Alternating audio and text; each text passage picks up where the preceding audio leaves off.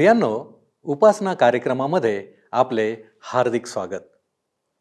तसं पाहिलं तर मरण कोणालाच नको असते. मरणाविषयी किंवा त्याला सामोरे जाण्याची सहसा कोणाचीच तयारी नसते. बहुतेकांना तर मरणाची भीतीही वाटत असते. आज आपल्या अध्ययनात याकोब मरणाला सामोरे जात असताना काय घडते हे आपण पाहणार आहोत. उत्पत्ती अध्याय एकोणपन्नास. आणि एक ते पंचवीस ही वचने आपण पाहत असताना प्रामुख्याने आपण याकोबाने आपल्या मुलांविषयी केलेले भाकीत किंवा भविष्य याबद्दल पाहणार आहोत. वास्तविक पाहता त्याच्याकडे त्याच्या सर्व बारा पुत्रांसाठी काहीतरी संदेश आहे. या ठिकाणी याकोबाने देवाची वेगवेगळे स्वभाव वैशिष्ट्ये सांगणारी संबोधने वापरलेले आपल्याला दिसून येतील. तर मग चला प्रियानो आपण आजच्या अध्ययनाची सुरुवात करूया. श्रोतनो आज आम्ही उत्पत्तीचे पुस्तक ह्याच्या एकोणपन्नासाव्या अध्यायाचे अध्ययन करणार आहोत. जर आपणाजवळ जुना करार आहे तर माझ्यासोबत उघडा उत्पत्तीचे पुस्तक एकोणपन्नासावा अध्याय. हा एक चित्तवेधक असा अध्याय आहे. याआधी आपण पाहिले की याकोब आजारी असताना योसेफ त्याला आपल्या मुलांसह भेटायला गेला. तेव्हा याकोबाने आपले बळ एकवटले तो आपल्या बिछाण्यावर उठून बसला आणि त्याने योसेफाला व त्याच्या दोन्ही मुलांना आशीर्वाद दिला. आजच्या अध्यायातून आपण याकोबाने त्याच्या मुलांना जे आशीर्वाद दिलेत त्यांचा अभ्यास करणार आहोत. असं दिसतं श्रोतानो की आता याकोबाचे शेवटचे क्षण जवळ आलेले आहेत आणि तो मरण्यापूर्वी आपल्या मुलांना आशीर्वाद देत आहे. योसेफ व त्याच्या मुलांच्या भेटीनंतर याकोबाची इतर मुलेही त्याच्याकडे आली व याकोबाच्या जवळ त्याची सर्वच्या सर्व म्हणजे बारा मुले एकत्र आली. आणि त्यांच्यापैकी प्रत्येकासाठी याकोबाजवळ काहीतरी संदेश होता. आणि त्याने त्या संदेशाची सुरुवात आपल्या मोठ्या मुलापासून केली. असं म्हणतात श्रोत्यानो की माणूस त्याच्या मृत्यूशयवर असताना जे काही बोलतो ते महत्त्वाचे असते. कारण जर सर्वसाधारणपणे तो कधी सत्य सांगेल तर ते तो मृत्यूशयवर असताना सांगतो. याकोबाचा हा मृत्यूशयेवरचा संदेश विशेष व नाट्यपूर्ण आहे. कारण हा संदेश एक प्रकारची भविष्यद्वाणी आहे. ही भविष्यद्वाणी याकोबाच्या बारा मुलांची जेव्हा कुळे बनतील तेव्हा काय होईल ते सांगते. आणि त्यावेळेस या गोष्टी भविष्यवाणीच्या स्वरूपात होत्या. आता त्या इतिहास बनल्या आहेत. म्हणजे त्या भविष्यद्वाण्यांची पूर्तता झाली आहे. याकोबाच्या जीवनातला हा विश्वासाचा शेवटचा पुरावा आहे. कनान देशात वस्ती करून इस्रायल राष्ट्राची बारा कुळे जी मुले बनणार होती त्या आपल्या मुलांशी याकोब बोलत आहे. त्याचा मोठा विश्वास या संदेशावरून दिसून येतो. याकोब आपल्या मुलांशी जे हे बोलला त्यावेळेस कनानी लोक अजूनही कनान देशात वस्ती करून होते आणि याकोबाची मुले सहकुटुंब सहपरिवारासह मिसर देशात राहत होते. उत्पत्तीचे पुस्तक एकोणपन्नासावा अध्याय आणि पहिलं वचन आता आपण वाचूया. मग याकोबाने आपल्या मुलास बोलावून म्हटले तुम्ही सर्व एकत्र जमून या म्हणजे पुढील काळी तुमचे काय होईल ते मी तुम्हा सांगतो. हा पुढील काळ म्हणजे अगदी फार पुढचा भविष्यकाळ होता आणि त्या काळामध्ये या इस्रायलाच्या बारा कुळांच्या बाबतीत काय काय घटना घडणार आहेत हे याकोब त्यांना थोडक्यात सांगणार होता. आणि एवढेच नाही तर या बारा मुलांचे स्वभाव विशेष त्यांचे स्थायी भाव आणि त्यांच्या कुळांचे भविष्यकाळातील वर्तन याविषयी तो भविष्य विदित करीत आहे. या भावांनी त्यांचा पिता हयात असताना जी कृत्य केली होती त्यांचाही प्रत्यक्ष व अप्रत्यक्ष संदर्भ याकुबाने या ठिकाणी दिला आहे. म्हणजे या उतार्याचा अभ्यास करताना इस्रायलच्या बारा कुळांचे जे बारा मूळ पुरुष होते त्यांच्या वैयक्तिक जीवनातही आम्हाला थोडेसे डोकावून पाहता येणार आहे. श्रोत्यानो इस्रायल देशाच्या बाबतीत देवाने केलेली भविष्यवाणी अनेक बाबींमध्ये पूर्ण झाली आहे व येत्या भविष्यकाळात ती पूर्ण होईल यात काही वाद नाही. एवढेच नाही तर देवाने इस्रायलच्या बारा कुळांविषयी जी भविष्य विदित केली तीही पूर्णत्वास गेली आहेत आणि अजूनही काही पूर्णत्वास जावयाची आहेत. दुसरं वचन आता आपण वाचूया. याकोबाच्या मुलांनो एकत्र येऊन ऐका. तुमचा बाप इस्रायल याच्याकडे कान द्या. याकोब आजारी होता. परंतु आपल्या मुलांशी फार महत्त्वाचे बोलण्यासाठी तो उठून बसला असावा. इब्री अकरावा अध्याय एकविसाव्या वचनामध्ये सांगितल्याप्रमाणे तो त्याच्या काठीवर टेकला. त्याने आपले बळ एकवटले आणि आता तो आपल्या मुलांना आपला शेवटचा संदेश देत आहे. कदाचित आणखी जगावे असे त्याला वाटत असावे पण ते शक्य नव्हते. तिसरं आणि चौथं वचन. रौबेना तू माझा ज्येष्ठ माझे बळ माझ्या पौरुषाचे प्रथम फळ आहेस. प्रतिष्ठेचे श्रेष्ठत्व आणि सामर्थ्याचे श्रेष्ठत्व प्रत्यक्ष तूच. तथापि तू पाण्यासारखा चंचल असल्यामुळे तुला श्रेष्ठत्व मिळावयाचे नाही. कारण तू आपल्या बापाच्या खाटेवर चढलास तू ती भ्रष्ट केली तो माझ्या शय्येवर चढला. रौबिनाला उद्देशून याकोबाने जे पहिले वाक्य उच्चारले त्यावरून तो रौबेनाविषयी फार काही चांगले भविष्य विदित करेल असे वाटते. परंतु रौबेनाचा तसा परिचय देऊन याकोब त्याचा स्वभाव उघडके आणतो. जरी रौबेन याकोबाचा ज्येष्ठ पुत्र त्याचा प्रथम जन्मलेला पुत्र होता तरीही तो त्याची सर्वात चांगली संतान नव्हता. तो पाण्यासारखा चंचल होता. आपल्या वडिलांची चंचल वृत्ती त्याच्यामध्ये आलेली होती. याकोबाच्या सुरुवातीच्या वर्षांचे तसे वर्णन करता येईल. अर्थात याकोबाने राहेलविषयी मात्र चंचलता दाखवली नाही. आणि त्याने या आपल्या आशीर्वादात संदर्भ देऊन रौबेनाला सांगितले तुला वर्चस्व असणार नाही कारण तू आपल्या बापाच्या खाटेवर गेलास. रौबेन कोणत्याही बाबतीत वर्चस्व गाजवू शकला नाही. पवित्र शास्त्रामध्ये या घृणास्पद गोष्टीची नोंद यासाठी करण्यात आली आहे की हे कृत्य भयंकर पाप आहे व परमेश्वराच्या दृष्टीने ते मोठ्या शिक्षेस लायक आहे हे आम्ही जाणावे. जरी याकोबाच्या काळात नियमशास्त्र देण्यात आले नव्हते तरी जी प्रचलित नैतिक मूल्ये होती त्यानुसार असले कृत्य निषेध व शासन यांना प्राप्त होते. असल्या गोष्टींविषयीच्या नोंदीवर आम्ही फारशी चर्चा किंवा विचार करण्याचे कारण नाही. फिल्पेकरास पत्र चौथा अध्याय आठव्या वचनातून वचन आम्हाला सांगते आणि भावांनो जे काही खरे जे काही सन्मान्य जे काही न्यायी जे काही शुद्ध जे काही प्रिय जे काही सत्कृत्रिमान आहे जर काही सद्गुण व जर काही स्तुतीपात्र असेल तर त्यांचे मनन करा. मानवाविषयी अचूक असे चित्र आमच्यासमोर सादर केल्या जावे याकरिता देवाने पवित्र शास्त्रात मानवी पापांची नोंद केली आहे. परंतु त्याविषयी गैरसमज करून घेणे चुकीचे आहे. रौबेनाविषयी भविष्य विदित केल्यानंतर याकोबाने शिमोन व लेवी यांच्याविषयी संदेश दिला. एकोणपन्नासावाध्याय आणि पाचव्या वचनामध्ये याकोब म्हणतो शिमोन व लेवी हे भाऊ आहेत. त्यांच्या तरवारी प्रत्यक्ष अत्याचाराची हत्यारे होत. आपल्याला आठवतच असेल श्रोत्यानो की याकोबाची मुलगी व शिमोन व लेवी यांची बहीण दिना हिच्यावर शखेम येथे अत्याचार करण्यात आला होता. म्हणून शिमोन व लेवी यांनी संतापून फार क्रौर्याने शखेमच्या रहिवाशांवर आणि अधिपतींवर सूड उगवला होता. याकोबाने त्यांना त्यांच्या या भयंकर कृत्याची आठवण करून दिली.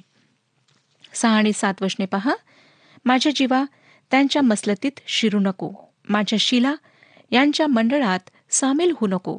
कारण रागाच्या भरात त्यांनी मनुष्यवध केला त्यांनी उन्मत्तपणाने बैलांच्या पायांच्या शिरा तोडिल्या.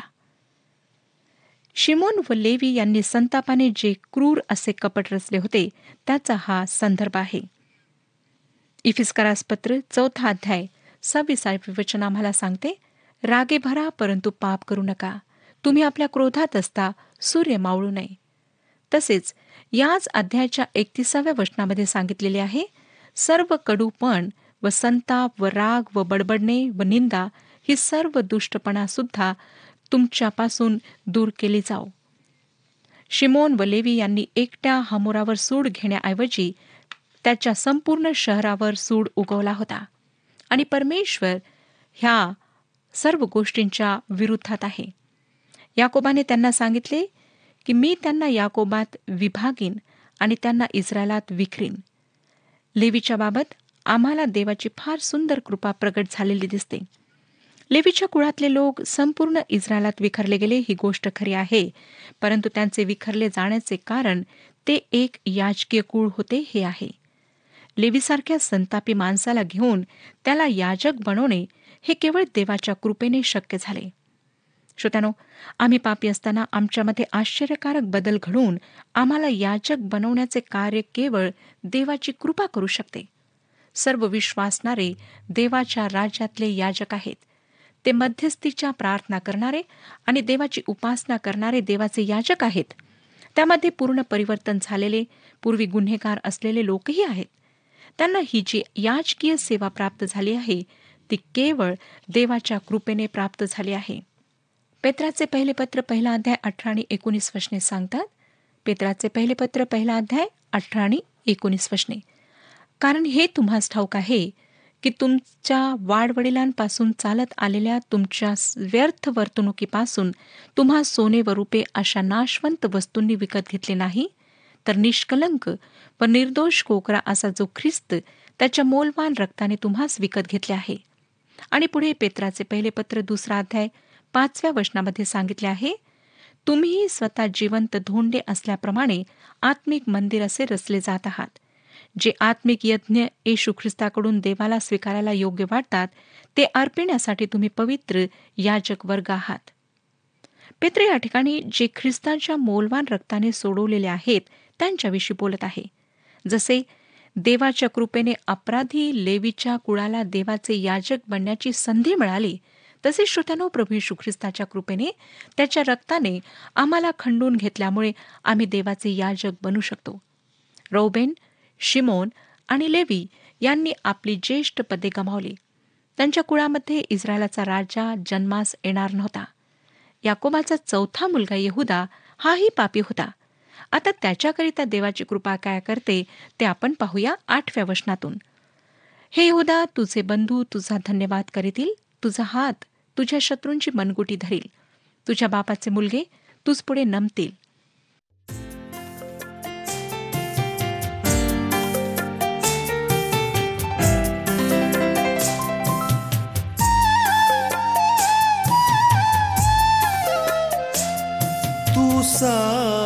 माझ्या जीवाचा आहेस गीत मनाचा.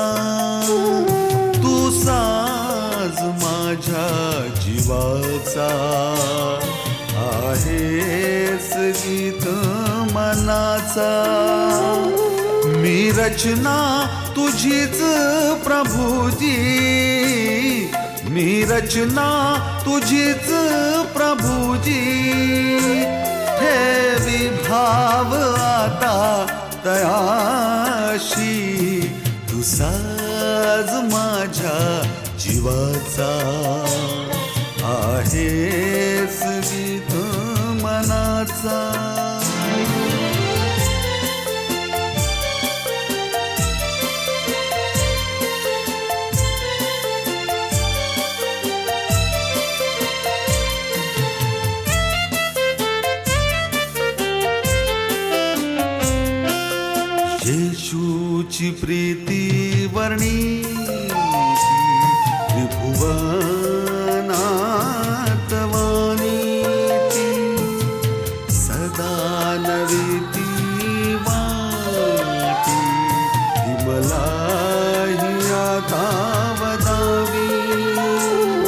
प्रीती प्रभूची गावी.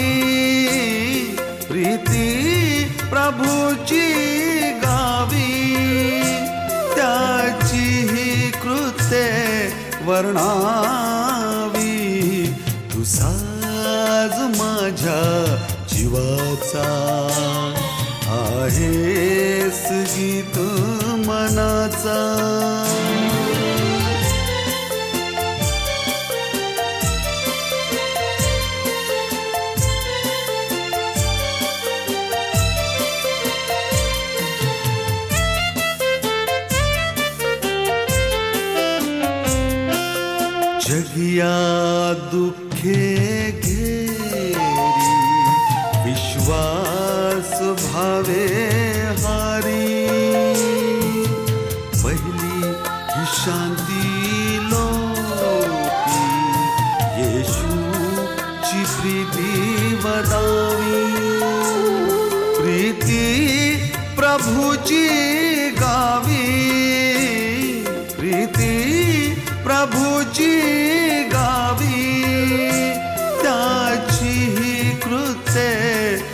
म्हणावी ही तू साज माझ्या जीवाचा. आहेस गीत मनाचा. मी रचना तुझीच प्रभुजी मी रचना तुझीच प्रभुजी ठेवी भाव आता तया तू साज माझ्या जीवाचा आहे गीत मनाचा. तू साज माझ्या जीवाचा आहे सगी तू मनाचा. आहेस गीत मनाचा. यहुदाकडून पाप झाले असले तरी तो आपला भाऊ बन्यामीन याच्याकरिता आपल्या बापासमोर जामीन राहिला होता. आणि त्या भूमिकेनुसारच त्याने एका मोठ्या मिस्री अधिकाऱ्यासमोर म्हणजे योसेफासमोर मध्यस्थी केली होती. त्याच्या या उदार व उमद्या स्वभावाची दखल आम्ही घ्यायला हवी. याकोब त्याला आशीर्वाद देऊन म्हणाला की त्याचे भाऊ त्याची स्तुती करतील आणि त्याच्या बापाचे मुलगे त्याच्यापुढे नमतील. यहुदाच्या घराण्यातून प्रभू येशू ख्रिस्त येणार होता व त्याच्यासमोर ते सर्व झुकणार होते. हे भविष्य येथे अर्ध्यारथ आहेत नंतर नऊ आणि दहा वचने पहा. यहुदा सिंहाचा छावा आहे. माझ्या पुत्रा तू शिकार करून डोंगरात गेला आहेस. तो सिंहासारखा सिंहणीसारखा दबून बसला आहे. त्याला कोण छेडणार? यहुदाकडचे राजवेत्र ज्याचे आहे तो येईपर्यंत ते त्याचकडून जाणार नाही. राजदंड त्याच्या पायांमधून ढळणार नाही. राष्ट्रे त्यांची आज्ञांकित होतील. प्रभू यशू ख्रिस्ताविषयी ही भविष्यवाणी आहे. आपणाला माहीतच असेल श्रोत्यानो की त्याला यहुदा वंशाचा सिंह असे संबोधण्यात आले आहे. या वचनांमधून सांगितलेली ही भविष्यद्वाणी एक महत्वाची भविष्यद्वाणी आहे. याआधी आम्हाला स्त्रीच्या बीजाविषयी सांगण्यात आले आहे. उत्पत्तीचे पुस्तक तिसरा अध्याय आणि पंधराव्या वचनात ही ख्रिस्ताविषयीची पहिली भविष्यवाणी आहे. हे वचन सांगतं आणि मी तुझ्यामध्ये व स्त्रीच्या मध्ये आणि तुझ्या बीजामध्ये व तिच्या बीजामध्ये वैर ठेवीन. तो तुझे डोके फोडील आणि तू त्याची टाच फोडशील. स्त्रीचे बीज म्हणजे येशू ख्रिस्त. याला सापावर म्हणजे सैतानावर विजय मिळेल. ख्रिस्ताविषयी ही पहिली भविष्यवाणी आहे. त्यानंतर त्या बीजाविषयीचे अभिवचन अब्राम इझाक आणि याकोब यांना देण्यात आले. आता ते यहुदाला देण्यात येत आहे. प्रभू यशू ख्रिस्ताचा जन्म यहुदाच्या कुळात होणार होता. शिलो या शब्दाचा अर्थ विसावा व शांती असाही होतो. येशू ख्रिस्त मानवजातीसाठी शांती व विसावा आणणार होता. आपणाला आठवतच असेल श्रोतानो की जेव्हा प्रभू येशू या पृथ्वीवर आला तेव्हा त्याला अभ्यरणाऱ्यांपासून तो वळला आणि सर्वसाधारण लोकांना म्हणाला अहो कष्टी व भाराक्रांत जन हो तुम्ही सर्व मजकड या म्हणजे मी तुम्हास विसावा देईन. हा शिलो आहे आणि शिलोचा अर्थ अधिपती असा होतो. प्रभू येशू ख्रिस्त केवळ शांती व विसावा देणार नाही तर तो आपल्या हातामध्ये राजवेत्रही धरेल. त्याच्या त्या वधस्तंभाच्या खिळ्यांचे व्रण असलेल्या हातांमध्ये तो राजदंड असेल. या संपूर्ण विश्वाचे राजवेत्र धरेल. या अध्यायाच्या चोवीसाव्या वचनात आपण वाचणार आहोत की तो एक मेंढपाळ म्हणून इस्रायलाचा धोंडा म्हणून येणार आहे. गणना चोवीसावा अध्याय आणि सतराव्या वचनामध्ये त्याला तारा असे संबोधून त्याच्या आगमनाविषयीची भविष्यद्वाणी विदित केल्या गेली आहे. श्रोत्यानो येशू ख्रिस्ताच्या वेगवेगळ्या कार्यानुसार त्याला कसे वेगवेगळ्या नावांनी संबोधण्यात आले आहे पहा. स्त्रीला व मूळ पुरुषांना ज्या बीजाविषयी अभिवचन दिल्या गेले ते बीज तो आहे. तो विसावा देणारा शिलो आहे. तो राजवेत्र धरणारा राजा आहे. आपला जीव आपल्या मेंढरांकरिता देणारा तो मेंढपाळ आहे. तो परत येणारा प्रमुख याजक आहे. तो कोणशिला व इस्रायलाचा धोंडा आहे. तो मंडळीसाठी तेजस्वी असा प्रभातेचा तारा आहे. आदामापासून शेथापर्यंत नंतर शेथापासून नोहापर्यंत नोहापासून शेम अब्राम इझाक व याकोब आणि आता याकोबापासून यहुदापर्यंत अशा प्रकारे प्रभू येशू ख्रिस्ताच्या आगमनाविषयी इस्रायलाला अभिवचन देण्यात आले होते. आम्ही हे विसरता कामा नये की परमेश्वर एका विशिष्ट चाकोरीतून आणि एका विशिष्ट उद्देशाने कार्य करीत आहे. अकरा आणि बारा वशने पुढे वाचूया. तो आपले तरुण गाढव द्राक्षलतेला आपल्या गाढवीचे शिंगरू उत्तम द्राक्षलतेला बांधून ठेवील. तो आपले वस्त्र द्राक्षरसात आपला पोशाख द्राक्षांच्या रक्तात धुईल. त्याचे नेत्र द्राक्षरसाने आरक्त होतील. त्याचे दात दुधाने शुभ्र होतील. या दोन्ही वचनांमध्येही प्रभू येशू ख्रिस्ताविषयी त्याच्या विशिष्ट कार्याविषयी भविष्य विदित करण्यात आले आहे. शुभवर्तमानांमध्ये आपण वाचतो की वल्हांडण सणाच्या आधी येशू ख्रिस्ताने गाढवीच्या शिंगरावर बसून एरुश्लेम शहरात जयोत्सवाने प्रवेश केला. त्याने स्वतःला अभिषिक्त राजा आणि तारक असे स्वतःला सादर केले. प्रभू ख्रिस्त पहिल्यांदा या पृथ्वीवर आला तेव्हा त्याची वस्त्रे त्या कालवरीच्या वधस्तंभावर त्याच्याच रक्ताने माखल्या गेली. परंतु दुसऱ्या वेळेस तो या पृथ्वीवर येईल तेव्हा त्याची वस्त्रे लाल असतील. यशयाचे पुस्तक त्रेसष्ट अध्याय दोन वचनांमध्ये प्रश्न विचारण्यात आला आहे तुझे पांघरुण तांबडे कशाला आहे? आणि तुझी वस्त्रे द्राक्ष कुंडात तुडविणाऱ्यांच्या सारखी का आहेत? यावेळेस प्रभू येशू ख्रिस्ताची वस्त्रे त्याच्या शत्रूच्या रक्ताने तांबडी होतील. म्हणजे तो दुसऱ्यांदा येईल तेव्हा तो न्याय करून त्याची अंमलबजावणी करण्यासाठी येईल. त्या संदर्भात याकोबाने येथे भविष्यविदित केले आहे. यहुदाला जी ही भविष्यवाणी देण्यात आली ती पवित्र शास्त्रातली एक फार महत्वाची भविष्यवाणी आहे. तेरावं वचन. जबुलून सागर तिरी वस्ती करील तो जहाजांचे बंदरच होऊन राहील. त्याची सरहद्द सिदोनापर्यंत जाईल. श्रोत्यानो कनानाच्या म्हणजे नंतरच्या वचनदत्त देशाच्या उत्तरेकडील समुद्र किनाऱ्यावर जबलून याच्या कुळाने वस्ती केली. परमेश्वराच्या योजना फार प्रदीर्घ काळाच्या आहेत भव्य आहेत सुंदर आहेत. आणि त्या योजनांमध्ये आमचा सहभाग आहे. आम्ही जर देवाला अधीन होऊन या योजनांमधली आपली भूमिका पार पाडण्यास नकार दिला तर देवाचे काही एक नुकसान होणार नाही. नुकसान आमचे होईल. आता आपण चौदा आणि पंधरा वचने वाचूया. इस्साखार दणकट गाढव आहे. तो मेंढवाड्यांच्या दरम्यान दबून बसतो. विश्रांतीला हे चांगले स्थल आहे. हा देश मनोहर आहे असे पाहून भार वाहण्यास त्याने आपला खांदा वाकविला. तो बिगार काम करणारा दास बनला. इसाखाराच्या कुळाला देशाच्या उत्तरेकडील भाग वस्तीसाठी मिळाला. देशाच्या उभारणीमध्ये इसाखाराच्या कुळातील लोकांचा फार मोठा वाटा होता. या कुळातले लोक मेहनत करणारे असतील असा अर्थ या कुमाला अभिप्रेत आहे. आता सोळा ते अठरा वशने पहा पुढे काय सांगतात. दान इस्रायलाचा एक वंश असून आपल्या लोकांचा तो न्याय करील. दान हा मार्गातला सर्प वाटेवरचा नाग होईल. हा घोड्याच्या टाचेस दंश करीतो तेव्हा त्यावरला स्वार उलथून मागे पडतो. हे परमेश्वरा मी तुझकडून उद्धार होण्याची प्रतीक्षा करीत आहे. दान पुढील काळामध्ये परमेश्वराविरुद्ध बंड पुकारणार होता त्याची अवज्ञा करणार होता. त्या संदर्भातले हे भविष्य याकोबाने विदित केले. दानाला यहोवाच्या तारणाची गरज होती. त्याबद्दल आपण पवित्र शास्त्रामध्ये आणखी काही गोष्टी अभ्यासणार आहोत. दानाच्या वंशजांची वस्ती इस्रायलाच्या उत्तर टोकाजवळ झाली. त्यामुळेच दानापासून ते बेरशेबापर्यंत हा वाक्प्रचार प्रचलित झाला. हे एक अजून दुसरे कुळ होते जे देशाच्या उत्तर भागात स्थायी होणार होते. दान उत्तरेकडे अगदी टोकाला होता म्हणून जेव्हा जेव्हा इस्रायलच्या विस्तृत भागाचे वर्णन होते तेव्हा तेव्हा दान ते बेरशेबा असे म्हटल्या जाते. एकोणीसाव्या वचनामध्ये याकोब गादाविषयी भविष्य करतो. गाद ह्याच्यावर हल्लेखोरांची टोळी हल्ला करील तथापि तो त्यांच्या पिछाडीवर हल्ला करील. गादाच्या वंशजांमध्ये शत्रूंना पुरेसा व योग्य प्रतिकार करण्याची ताकद होती.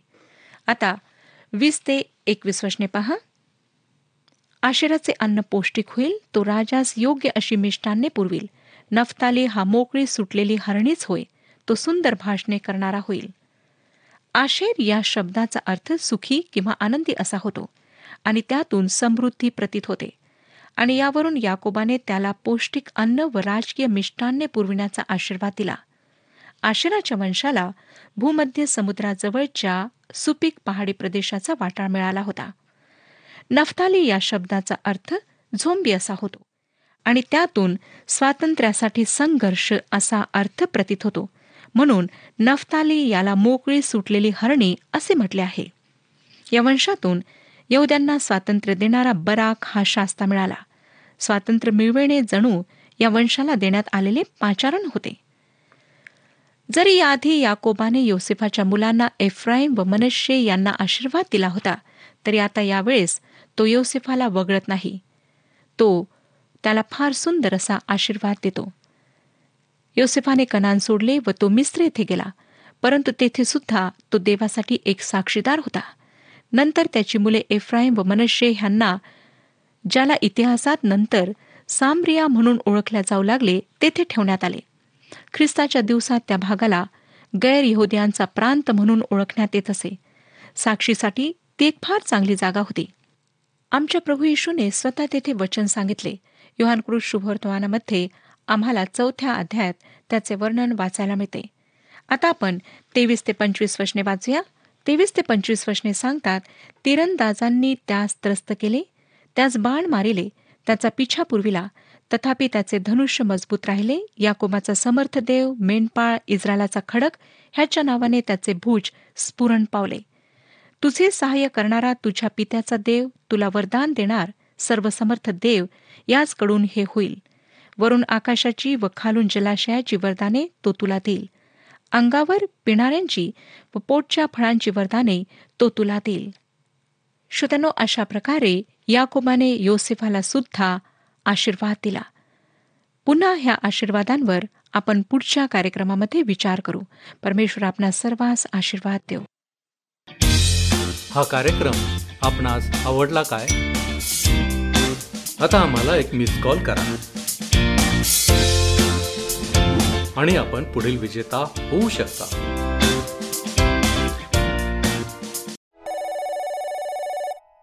प्रियानो आजपर्यंत आपण जे याकोबाचे जीवन पाहिले आहे ते विश्वासावर आधारित आणि परमेश्वराच्या अधीन असलेले दिसून येते. एक गोष्ट आपल्याला नक्कीच मनावर ठसून घ्यावी लागेल. ती म्हणजे परमेश्वर देव जो करार त्याच्या लोकांबरोबर करतो तो परिपूर्णही करतो. याकोबाने सांगितलेली भविष्यवाणीची पूर्तता झालेली आहे. कित्येक पिढ्या आल्या आणि इतिहास जमा झाल्या. पण परमेश्वर मात्र काल आज आणि युगानुयुग सारखाच आहे. काय आपण या कधीही न बदलणाऱ्या देवावर विसंबून आहात? काय देवाच्या चांगुलपणाचा अनुभव आपण आपल्या जीवनात घेतला आहे तो आजही तुम्हाला आशीर्वादित करण्यास तयार आहे. चला त्याच्या चरणांपाशी जाऊ आणि आपण प्रार्थना करू.